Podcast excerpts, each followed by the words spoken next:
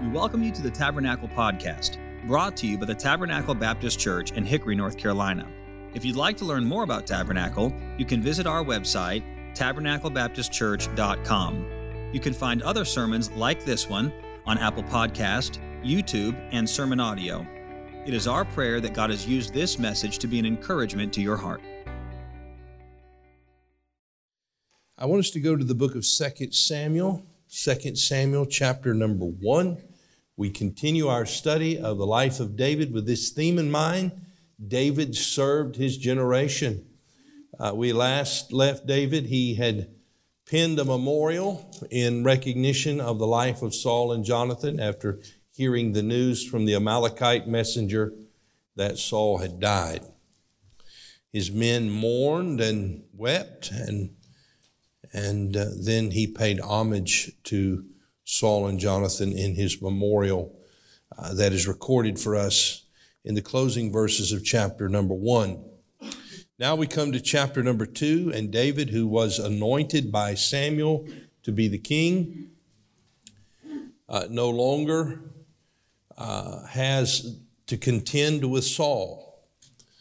And so the Bible tells us in verse number one, and it came to pass after this that David inquired of the Lord, saying, Shall I go up into any of the cities of Judah? And the Lord said unto him, Go up. And David said, Whither shall I go up? And he said, Unto Hebron. So David went up thither, and his two wives also, Ahinoam the Jezreelitess, and Abigail, Nabal's wife, the Carmelite. And his men that were with him did David bring up, every man with his household, and they dwelt in the cities of Hebron. And the men of Judah came, and there they anointed David king over the house of Judah. And they told David, saying, That the men of Jabesh Gilead were they that buried Saul. And David sent messengers unto the men of Jabesh Gilead, and said unto them, Blessed be ye of the Lord, that ye have showed this kindness unto your Lord, even unto Saul, and have buried him. And now the Lord show kindness and truth unto you, and I also will requite you this kindness, because ye have done this thing. Therefore now let your hands be strengthened, and be ye valiant, for your master Saul is dead. And also the house of Judah have anointed me king over them. But Abner the son of Ner, captain of Saul's host, took Ishbosheth the son of Saul, and brought him over to Mahanaim and made him king over Gilead and over the Asherites and over Jezreel and over Ephraim and over Benjamin and over all Israel. Ishbosheth, Saul's son, was 40 years old when he began to reign over Israel and reigned two years. But the house of Judah followed David. And the time that David was king in Hebron over the house of Judah was seven years and six months.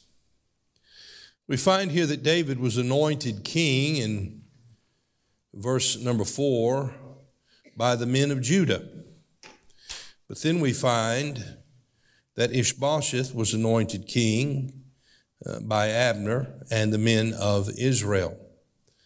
And so you have two kings reigning simultaneously. We understand that David reigned in Hebron in verse number 11 for seven years and six months and then we understand that Ishbosheth reigned two years. What we have here is a kingdom in conflict, and that's the title of the message that I have for you this morning The Kingdom in Conflict. David is the anointed of the Lord. Ishbosheth is not the anointed of the Lord. Uh, David has been uh, on the run from Saul for many years, and now he finds himself uh, finally in a position where he no longer has to run. Saul is dead. Uh, all would assume that it's time for David to go and be anointed as king over all of Israel. That doesn't happen. He only becomes king over Judah. The men of Israel, however, take Ishbosheth and anoint him as king. And so you have two kings. This is certainly not what any of us would have expected. This is perhaps not what David expected. A kingdom in conflict. But nevertheless, that's what we have. Saul's kingdom had come to a close. and all that Saul had accomplished. And we'll remember something about Saul. Saul was the people's choice. Remember, the men of Israel said, We want to be like all the other nations. We want a king to reign over us. We want a king to go out and fight our battles for us. Now, before that, Israel was a theocracy governed by God Himself. They wanted a monarchy, and they wanted to be governed not by God, but by men. And as Samuel protested, he warned them in 1 Samuel chapter 8 of the nature of Saul's reign. And really, Saul's reign becomes symbolic of the reign of any earthly king. Uh, we know that throughout the history of this world, there have been a few good kings, but primarily uh, those who stand out the most to us are the, the bad ones. And it seems as if the bad rulers outweigh or outnumber the good. Well, that's certainly been true. And uh, this is the warning, if you look in 1 Samuel chapter number 8, that the prophet gave the people when he protested uh, concerning uh, the kingdom of Saul. In 1 Samuel chapter 8 and verse 11, he said, This will be the manner of the king that shall reign over you. He will take your sons and appoint them for himself, for his chariots and to be his horsemen, and some shall run before his chariots. And he will appoint him captains over thousands and captains over fifties, and will set them to ear his ground and to reap his harvest, and to make his instruments of war and instruments of his chariots. And he will take your daughters to be confectionaries and to be cooks and to be bakers. And he will take your fields and your vineyards and your olive yards and the best of them and give them to his servants and he will take the tenth of your seed and of, the, of your vineyards to give his officers and to his servants. And he will take your men servants and your maid servants and your goodliest young men and your asses and put them to his work. He will take the tenth of your sheep and you shall be his servants. In these, in just this few number of verses, we find that when Saul speaks or when Samuel speaks of the reign of earthly kings, he uses this phrase often. He will take. He will take. He will appoint. He will set them. He will take. He will take. Verse 18 And ye shall cry out in that day because of your king, which ye shall have chosen you. And the Lord will not hear you in that day. You see, really, we're confronted with the disappointment that all earthly kings bring to us that all human government brings to us. They take and they take and they take, and the people cry. Well, that's exactly what happened under the rule of Saul. And so Saul really becomes symbolic of all human leadership. Uh, Saul was a disobedient king. He disobeyed in the matter of the sacrifice. He would not wait on Samuel to come. And so impatient Saul offered the sacrifice himself. That was a serious breach in the eyes of God. And Samuel the prophet said in verse 14 of 1 Samuel 13, Now, uh, but no, rather, but no, uh, the, or but now thy kingdom shall not continue. The Lord hath sought him a man after his own heart. And the Lord hath commanded him to be captain over his people because thou hast not kept that which the Lord commanded thee. So, because of his disobedience in the matter of the sacrifice, he was rejected as king. But also in 1 Samuel 15 and verse 28, because of his disobedience in the matter of the Amalekites when he spared Agag and the best of the sheep and the oxen. Samuel said unto him, The Lord hath rent the kingdom of Israel from thee this day, and hath given it to a neighbor of thine that is better than thou. So, because of his disobedience, he was rejected as king. Because he rejected the word of the Lord, because he led from the standpoint of a selfish leader who was only there not to necessarily provide care for the people, although in the beginning that was the characteristic of Saul, But as he lived, as he progressed, it became less and less about what God would have him to do and more and more about what he wanted to do. He was concerned less and less about fighting the battles of the Lord and was more concerned about fighting his own battles. You know, that's our experience in dealing with politicians. That's our experience in dealing with this world, and we live in a world that is in conflict. But in the midst of the darkness, there's a light that shines, and that light is the promise of a new king, King Jesus. And he's coming again. And by the way, when he comes, there'll be no election, there'll be no debate. King Jesus will establish his rule. There'll be no poverty. There'll be no hunger. There'll be no injustice, no disease, no death, no war, no unrest. As the songwriter said, all is peace forevermore on that happy golden shore. What a day, glorious day that will be. But until that day, let me just say this to you our king is in a conflict. A conflict between good and evil, a conflict that is raging, and you and I are in the very center of that conflict. The psalmist encapsulates this very well for us in Psalm 146. Psalm 146 and verse number 3, the psalmist said, Put not your trust in princes, nor in the Son of Man in whom there is no help. In other words, do not look to human leaders. Do not look for a human leader to deliver you. We're living in a time when there's a great crisis of leadership. Our nation is looking for leaders, but there are none to be found. The psalmist warns us of the danger of looking to man. He says, There is no help. Verse 4 His breath goeth forth, he returneth to his earth in that very day, his thoughts perish. All his policies, all his plans die with him. You see, Saul really symbolizes for us that in humanity, there is no real hope. Verse 5 But there's hope in Jesus.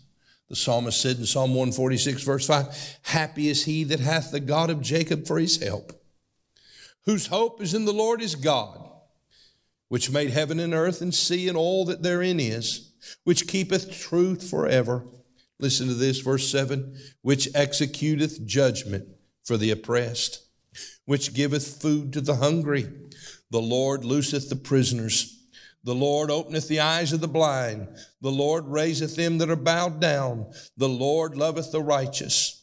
The Lord preserveth the strangers. He relieveth the fatherless and widow, but the way of the wicked he turneth upside down. The Lord shall reign forever and ever, even thy God, O Zion, unto all generations. Praise ye the Lord. That's the kingdom we're looking for. That's the kingdom that Christ will bring to us. But until then, the kingdom is in conflict. I want us to note three things in this passage. I'll give them to you. Uh, we see, first of all, a rising king. A rising king. Now we look again in our, in our opening verses of chapter 2. And it came to pass after this that David inquired of the Lord, saying, Shall I, notice these words, go up into any of the cities of Judah? And the Lord said unto him, Go up. And David said, Whither shall I go up? And he said unto Hebron, and David went up thither. And his two wives also, Ahinoam the Jezreelitess and Abigail, Nabal's wife the Carmelite, and his men that were with him did David bring up, every man with his household. And they dwelt in the cities of Hebron. See, here we get the picture of David, the anointed king, who's been on the run. Now his enemy, Saul, is gone. There's no one occupying the throne of Israel. And David inquires of the Lord, and the Lord says, Go up. David, it is now time for you to ascend to the throne. He's a rising king. Now, we note some things about our rising king here. First of all, David asked counsel from the Lord. He, he didn't go up on his own accord, he, he didn't act selfishly with ambition. He humbled himself. He was obedient. He had waited patiently upon the Lord. He had sought the Lord, and now the Lord is sending David. Notice again, he says in verse 1 that David inquired of the Lord, saying, Shall I go up into any cities of Judah? And the Lord said unto him, Go up. You see, David did not presume to go up. He waited on God to tell him. And like David, our King, King Jesus, he humbled himself. You see, it took humility on the part of David to pause and ask God what he should do. But our King, King Jesus, is a model of humility. Philippians chapter 2 and verse 5 Let this mind be in you, which was also in Christ Jesus, who being in the form of God thought it not robbery to be equal with God, but made himself of no reputation, and took upon him the form of a servant, and was made in the likeness of men. And being found in fashion as a man, he humbled himself and became obedient unto death even the death of the cross. You see, Jesus humbled himself. He took upon himself, though he was equal with God, he took upon himself the form of a man. And as a man, he took upon himself the form of a servant, a common slave. This is the role that Jesus was willing to play in order that you and I could be redeemed to him. Not only that, but he came obedient unto death, even the awful excruciating death of the cross.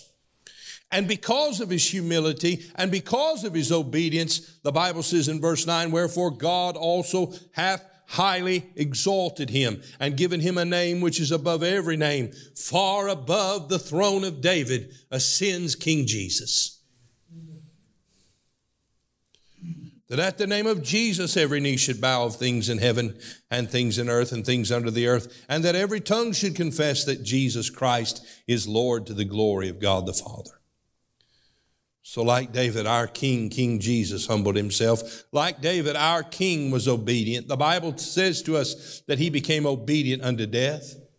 In John chapter number 8, the Bible said that Jesus said unto them in verse 28, When ye have lifted up the Son of Man, then shall ye know that I am He, and that I do nothing of myself, but as my Father hath taught me, I speak these things. And He that sent me is with me. The Father hath not left me alone, for I do always those things that please him. Jesus was obedient to the Father. Unlike Saul, unlike the kings of this earth, he humbled himself and he became obedient to the Father. And therefore, he was highly exalted. He's a rising king. David asked of the Lord. But then we see that the Lord answered. Notice again, the Bible says, uh, David said in verse 1, Shall I go up into any of the cities of Judah? And the Lord said unto him, Go up. And David said, Whither shall I go up? And he said unto him, Hebron. Now, John Woodhouse in his commentary points out the significance of this destination. You see, we might have anticipated that David would go to Jerusalem or that David perhaps would go to Bethlehem, the city of his birth. But no, the Lord sends him to Hebron. And as Woodhouse points out in his commentary, it was at Hebron where the angel the Lord, the three men came to visit uh, Abraham and Sarah to, to, to declare unto Sarah that she was going to have a child. It was in Hebron that Sarah would later die and be buried. In fact, not only would Sarah be buried there, but so also was Abraham and Isaac and his wife and Jacob and his wife. They would all be buried in Hebron. Indeed, as Woodhouse writes, Hebron was the location of the only portion of the promised land to become the possession of Abraham. Hebron, we might say, is where Israel's life in the land of God's promise began. The power of these associations must not be overlooked. Hebron links David to Abraham.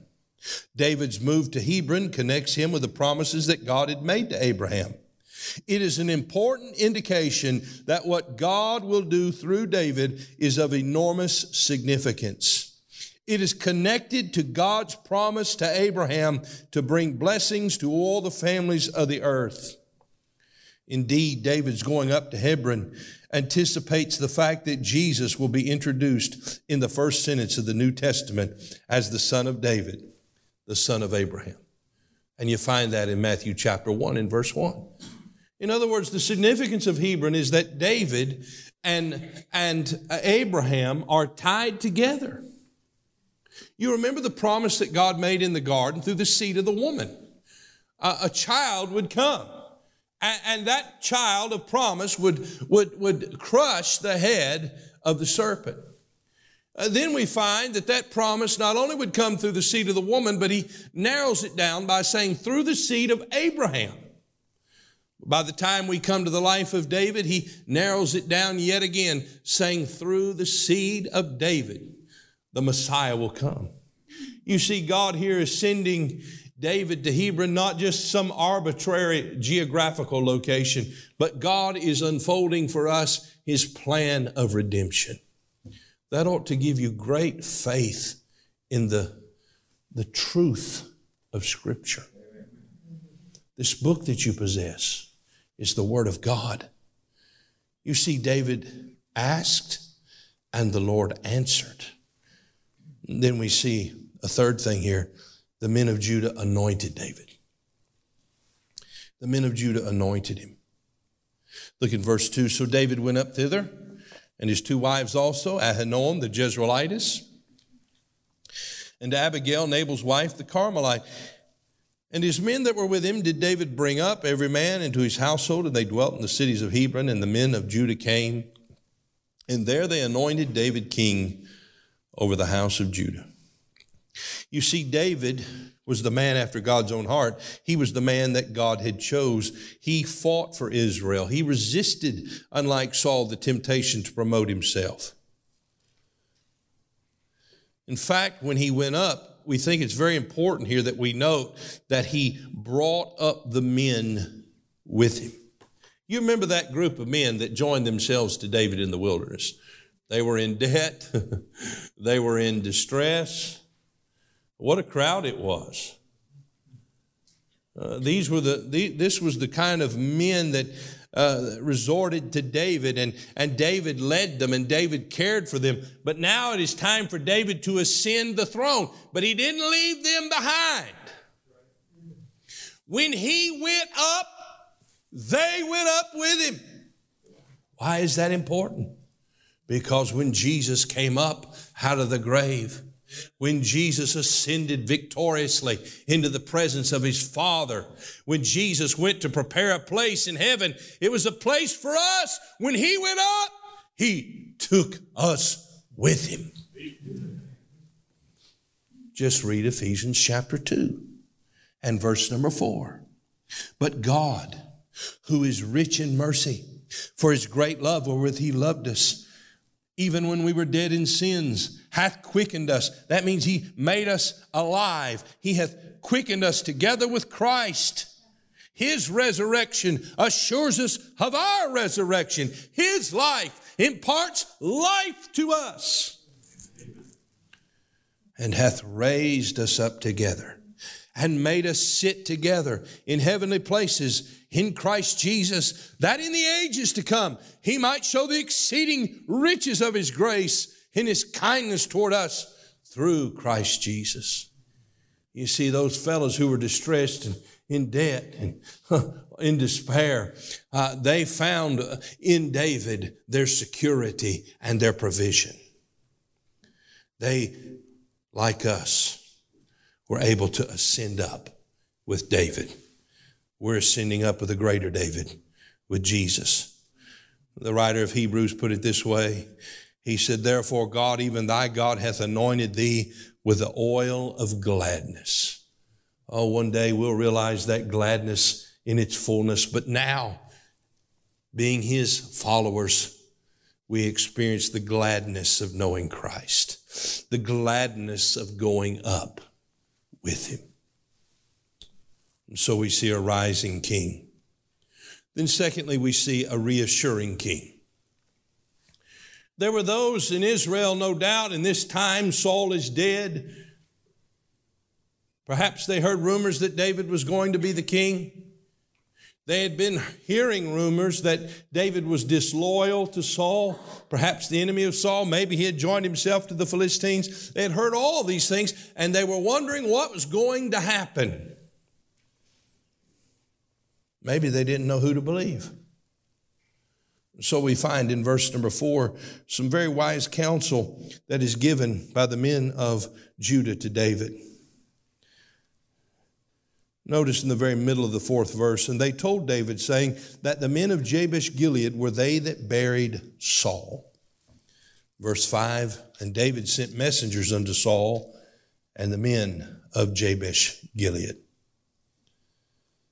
And here we find uh, these men of Jabesh Gilead kind of coming back into the story again. Now, we saw them after Saul's death. We, we, we saw that the Philistines came in and they, they, they abused the body of Saul and his sons. They beheaded their lifeless bodies and they took their heads and paraded them through the streets of the land of the Philistines and placed them in the temples of their gods. And they took the bodies of Saul and his sons and they, they, they put them up on a wall for everyone to see. And they were celebrating their victory and praising their gods. And it was the men of Jabesh Gilead who heard about that. And the Bible says that the valiant men of Jabesh Gilead arose and they went all night and they rescued, they reclaimed the bodies of Saul and his sons and they took them and they buried them. Well, if you'll remember David's report concerning the battle, was given to him from the Amalekites. So he had no knowledge that some of these things had transpired, but now he's hearing what happened. And he's hearing that the men of Jabesh Gilead were the ones who had buried Saul and his sons. And so immediately he decides to reach out to the men of Jabesh Gilead. Now, the men of Jabesh Gilead were very loyal to Saul. Because as the Bible records for us in 1 Samuel chapter number 11, and I would have you read it maybe when you get home. In 1 Samuel chapter 11, we find that at the beginning of the reign of Saul, when Saul was still tender and seeking the Lord, that the Ammonites came and encamped against Jabesh Gilead. They were going to invade them and take them over. And so the men of Jabesh Gilead, and Jabesh Gilead was located on the west side uh, of uh, the Jordan. Remember, there were two and a half tribes that settled on the west of Jordan. And that's where Jabesh Gilead was situated.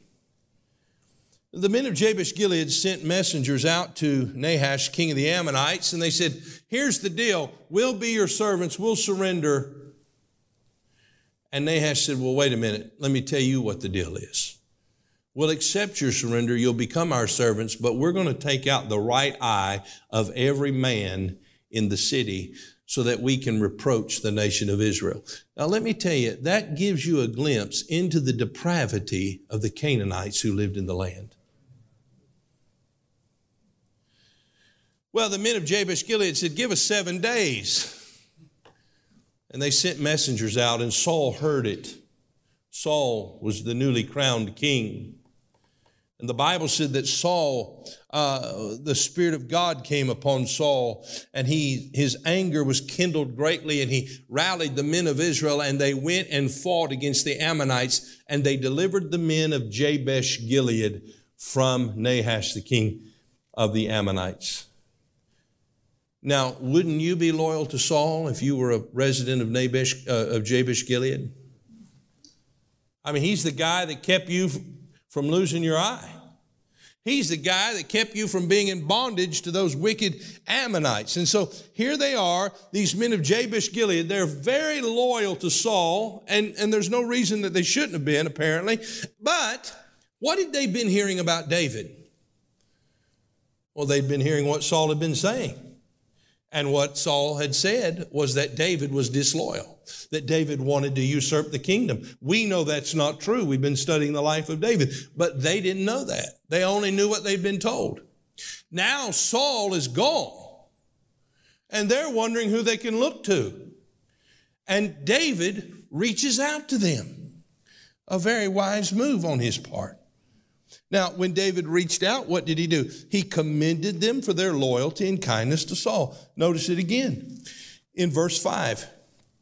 He sent messengers unto the men of Jabesh Gilead and said unto them, Blessed be ye of the Lord, that ye have showed this kindness unto your Lord, even unto Saul, and have buried him. He commends them. And these messengers are going to deliver that message, and then they're going to give, they're going to help the men of Jabesh Gilead learn two things about David. First of all, they're going to discover his intention. Notice it, if you would, in verse 5.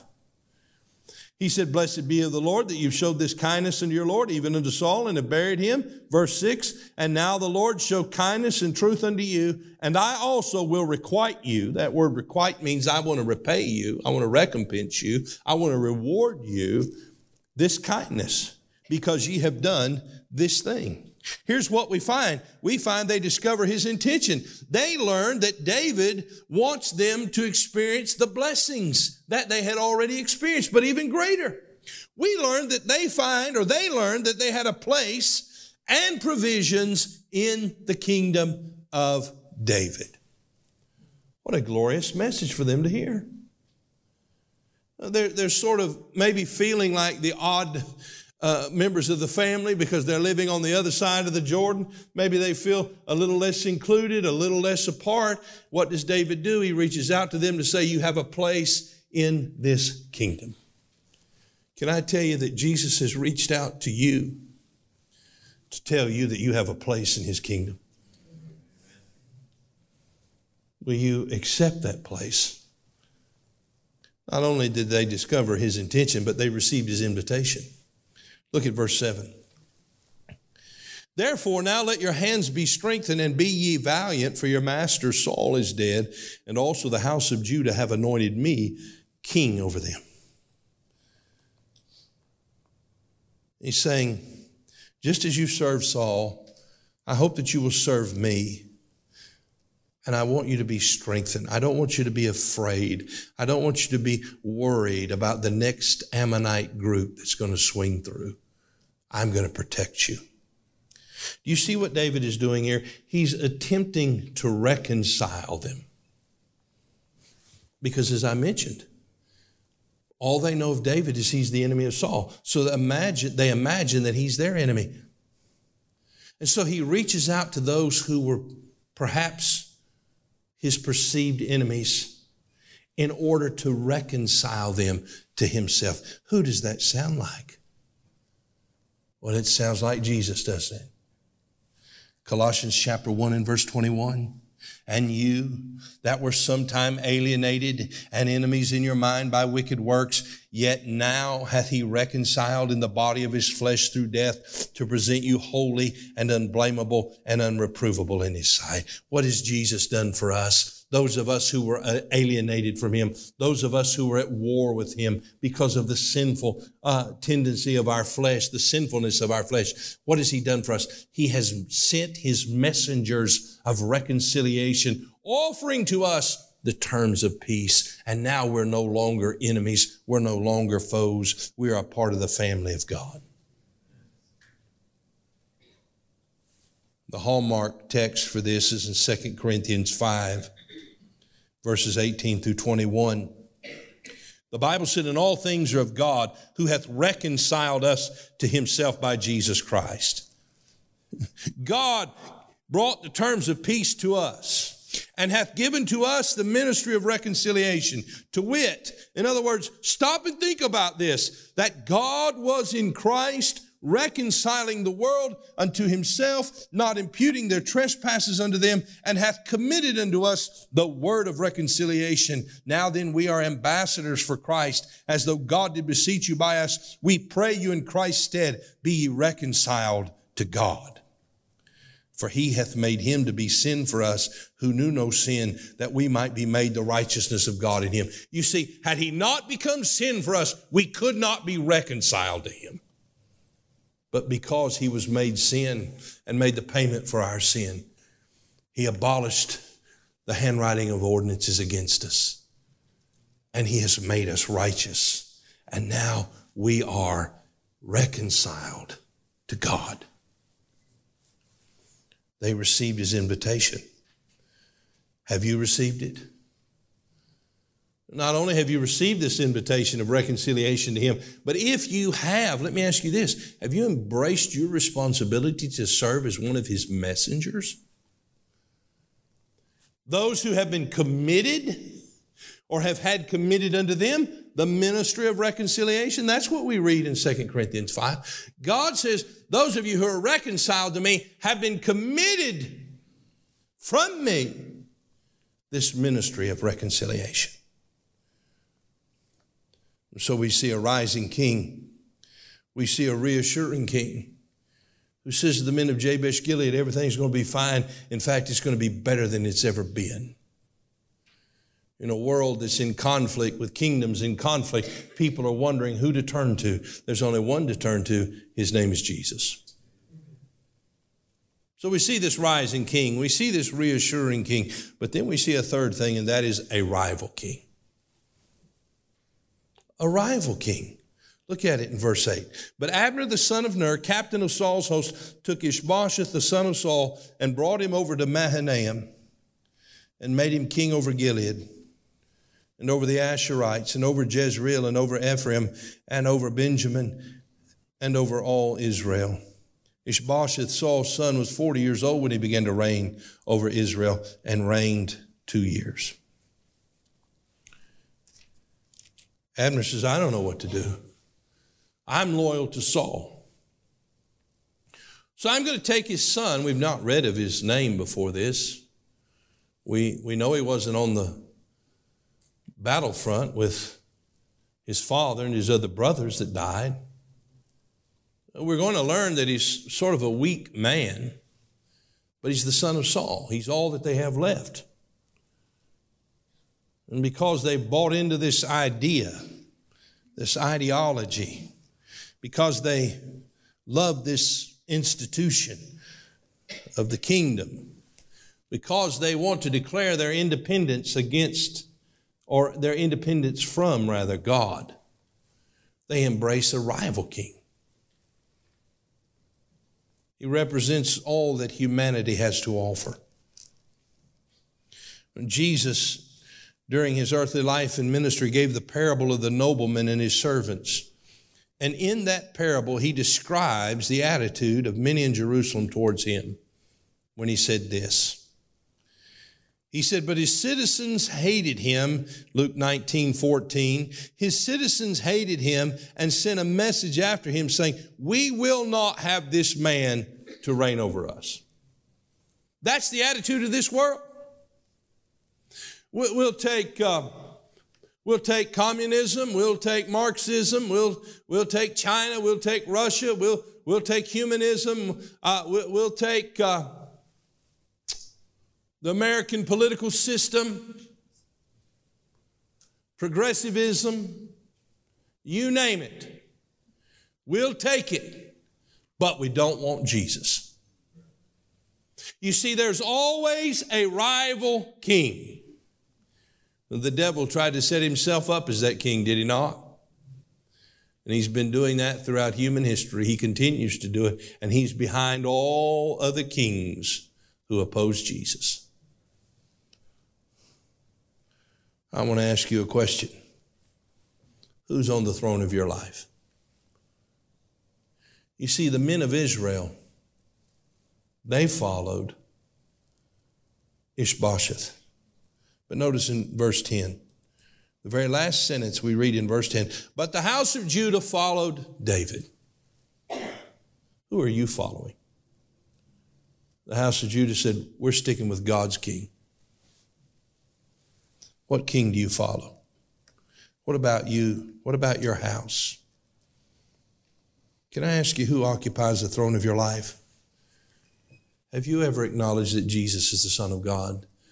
The King of Kings and the Lord of Lords. Have you ever confessed that you're a rebel, that you're a sinner? Have you heard his message of reconciliation? Have you responded? If you haven't, you have no place in his kingdom. But if you would like to have a place in his kingdom, an eternal place with eternal blessings, you can receive it today. Jesus was made sin for you so that he could forgive you and cleanse you of all your sin. All you must do to enter his kingdom is confess him as Christ, the Son of God. Confess your sin and call upon him in faith. He will save you. In just a moment, we're going to close in prayer and have a song. And I'm going to invite you, if you do not know the Lord as your Savior, to come and find a place of prayer or meet with someone who can pray with you and show you from the Word of God how that you can be saved. Or at the conclusion of this service, we'll have staff at doors and I'll be out. We have a baptism today, but afterwards I'll be available. We'll be glad to show you through the Word of God how that you can be reconciled into this King. If you've been reconciled to Him already, I want you to know that you have a responsibility. That's to be His ambassador, to carry His message to other people who, in this confused world, don't know where to look. They need to know who to look to. You can help them.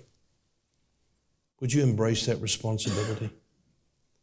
And then, even as you say, Well, I, I, need to embrace that, there's a recognition of a, of a rival king even in your own heart.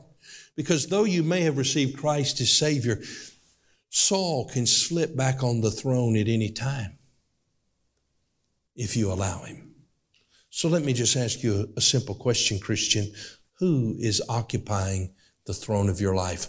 Who has the say? Who has the sovereignty? Is it you or is it Jesus? If you're honest with yourself and you say it's not Jesus lately, it's me, then you need to come and confess that and welcome him back on the throne again. And then one final word. If Jesus is your Lord, aren't you glad He's brought you up with Him? When's the last time you thanked Him? Why don't you do that today?